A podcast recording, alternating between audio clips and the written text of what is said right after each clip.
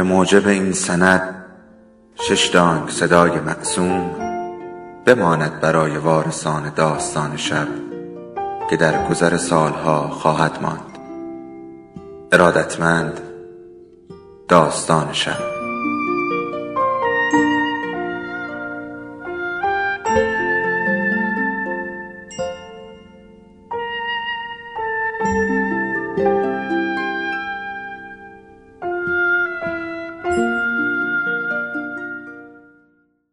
یکی بود یکی نبود.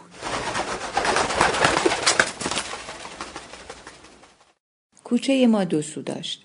آن سوی دیگرش جور دیگری بود. حکایت همسایه جدید حکایتی دیگر از آن سوی کوچه ماست.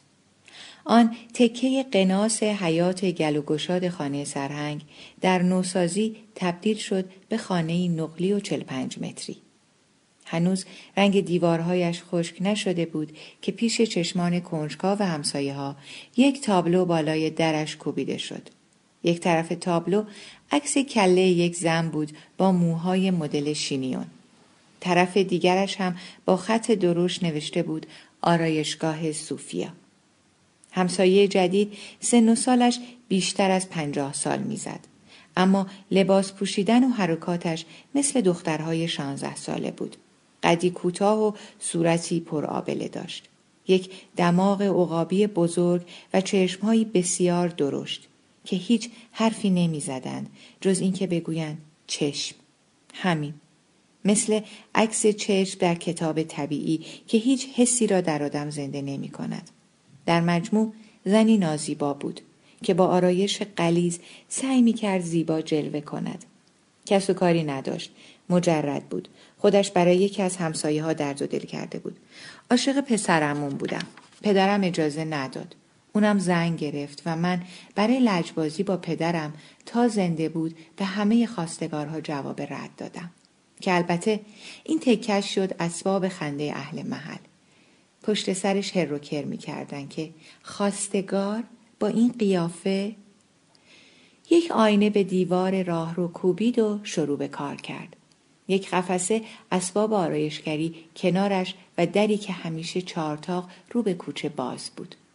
کلاس کارش از بنداندازهای محلی خیلی بالاتر بود ولی آرایشگاهی هم نبود که دختر خاله ها به همدیگر نشانیش را بدهند.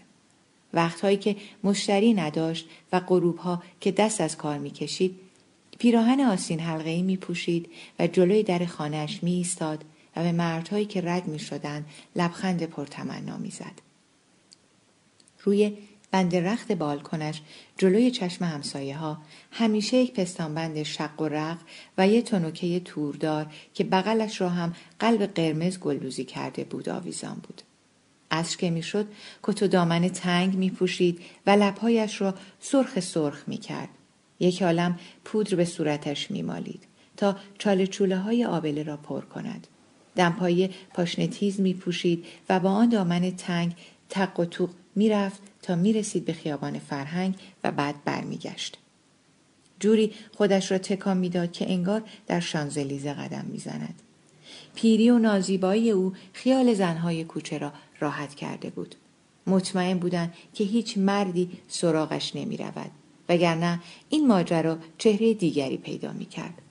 یک بار خودش به یکی از اهل محل گفته بود من هم مثل شما دلم می‌خواد شب سرم و پهلوی سر یه مرد روی بالش بذارم. منم آدمم. همین حرف را پشت سرش دست گرفتن و صد بار واه واه کردن که با این قیافه با این سن و سال خجالت نمی‌کشه هنوز دست بردار نیست. تا زانوهایش کج شد و چشمهایش آب آورد و پیر و پیرتر شد. دست به دیوار می گرفت و راه می رفت. ولی هیچ وقت قشر زخیم ماتیک قرمز از روی لبهای بنفشش و رنگ قرمز تند از روی ناخونهای بلند دستش که مثل استخوانهای مرده لوله شده بودند کنار نرفت که نرفت دستهایش را به دیوار می گرفت و راه می رفت. با این حال تا مردی را از آن طرف کوچه می دید بی اختیار می شد. می ایستاد. بوی مرد را می شناخت. بس که آن را تصور کرده بود. رو به سوی آن برمیگرداند و به صورت مرد زل می‌زد و لبخندی پر تمنا در طلب مهری ناشناخته روی صورتش نقش میبست همیشه همیشه همیشه تا وقتی که مرد آن سوی کوچه هیچ کس نتوانست بفهمد که او چقدر شجاعانه صداقت داشت و حق داشت که مثل زنهای خوشسیمای کوچه دلش نوازش و هماغوشی مرد را بخواهد. چون آن سوی کوچه همه حقها در اختیار زیبارویان بود.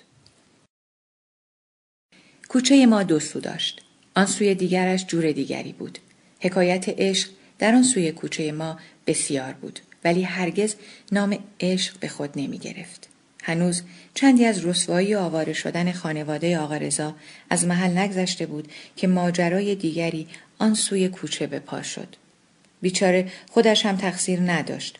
نامه عاشقانه دخترش را لای کتاب پسر سرهنگ پیدا کرده بودند. نامه ای که دست به دست گشت و همه اهل محل خواندند. نامه که زیر کلمات عاشقانش عکس یک قبر کشیده بود با یک گلدان شمدانی و روی قبر نوشته بود مهری. مهری اسم خودش را نوشته بود. هیچ کس دلش به رحم نیامد. همه پوزخند زدند و ابرو بالا دادند که چه غلطا. دختر شوفر تاکسی کرایه و پسر سرهنگ. ناصر زیر بار شلاق و شکنجه های پدرش مجبور شد در کلانتری از مهری و نامه‌ای که باید می‌گفت نمی‌دانم چطور به کیفم راه پیدا کرده شکایت کند. خام سرهنگ به این هم اکتفا نکرد. نامه را به مدرسه مهری برد. موهای دختر را از سه تراشیدند و از مدرسه بیرونش کردند. آنها از آن محل آواره شدند. ناصر از مهری بی خبر مانده بود. نمی‌دانست کجاست و چه بلایی سرش آمده. بیقرار بود. روزهای سختی را میگذراند. به هروئین روی آورد و پس از چندی جسد خشکیدهاش را در جنگل های مازندران پیدا کردند. مدت زیادی از ماجرای مهری و پسر سرهنگ نگذشته بود که خانواده صراف ها بعد از عقد و عروسی پسرشان که با رضایت کامل خودشان بود متوجه شدند چه کلاهی سرشان رفته و انتخاب پسرشان به سبب اعتبار دایی عروس که از بزرگان شرکت نفت به شمار می‌رفته نبوده و از مدتها قبل عشق و معاشقه در کار بوده. همه چیز دگرگون شد. آن سوی کوچه ما عشق حرام بود و معنا و مفهومی دگرگونه داشت. دیوان حافظ و شمس سر تاخچه ها بود و شعرهای عاشقانش را میخواندند و آن را هزار گونه تعبیر می‌کردند غیر از عشق دو انسان به یکدیگر. عشق انسان در انبوه تعابیر گم می شد و گم می شد. انکار عشق روا بود و اعتراف به آن ناروا. تا جایی که مجنون عصر ما زن سرخپوش میدان فردوسی گرچه ساکنان آن سوی کوچه نبود ولی عشق و شوریدگی را در شهری که مردمانش همه از آن سوی کوچه بودند به زبان خودش انکار کرد. حکایت عشق و شوریدگی زن سرخپوش میدان فردوسی افسانه است که نباید فراموشمان شود. مجنونی که یک عمر بیپروا گرد میدان فردوسی در انتظار معشوق چرخید و عشق را به زبان انکار کرد. رنگ و رنگ پاییز بهارای گریز برفای ریز و ری ساحلای شلوغ تابستونا چترای آفتابی محتاب شب تابی شبای بیخوابی پشه بندای بازه پشت بوما. دونه دونه دونه میان میرن بابا. هرچی باید بگن میگن داره گوشه دلای شاد. میگن فراموش کن و ترک آقوش کن دنیا پیش روته بخون از دل آواز و صداش بکن میگن بهار اینه که پروانه میگه هر دم روی گل و از هر چمن گلی چین و خونه خونه خونه آواز هر بومه. هرچی دل شاده گوش داد به جز دل من که مونده اسیر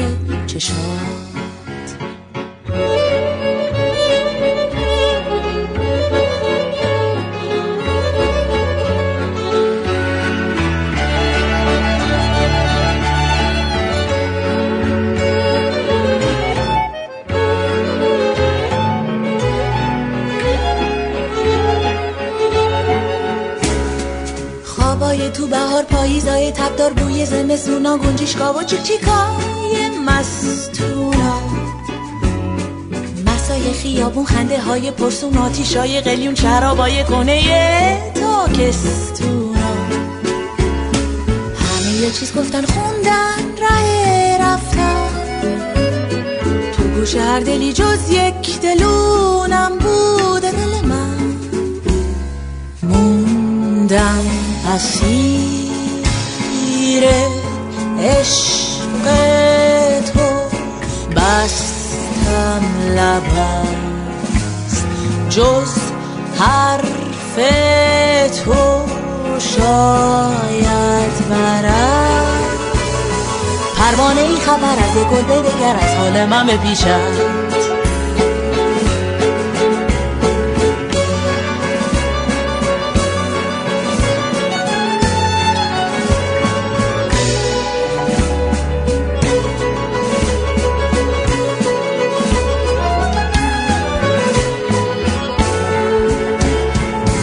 دونه دونه میان میرن بابا.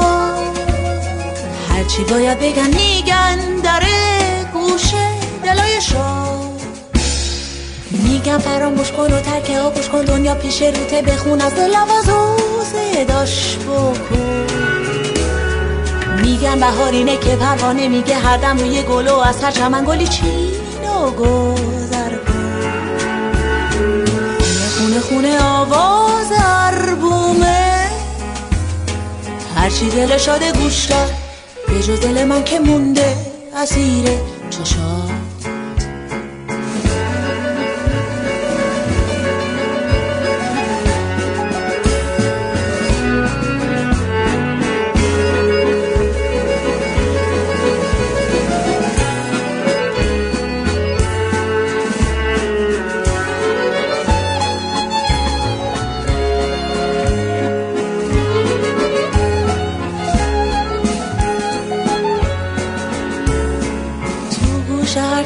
خوندن راه رفتن با هر دل شادی حکایتی گفتن دونه دونه دونه میان میرن. بابا ترانش رو موند از گل چیدن و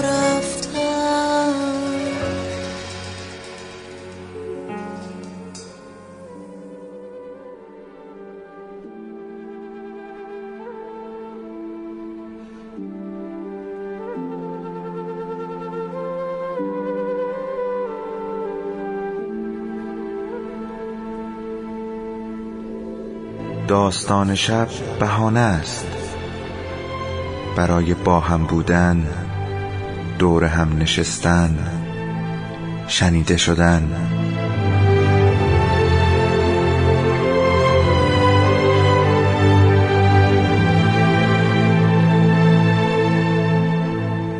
صدای افسانه ها رو میشنویم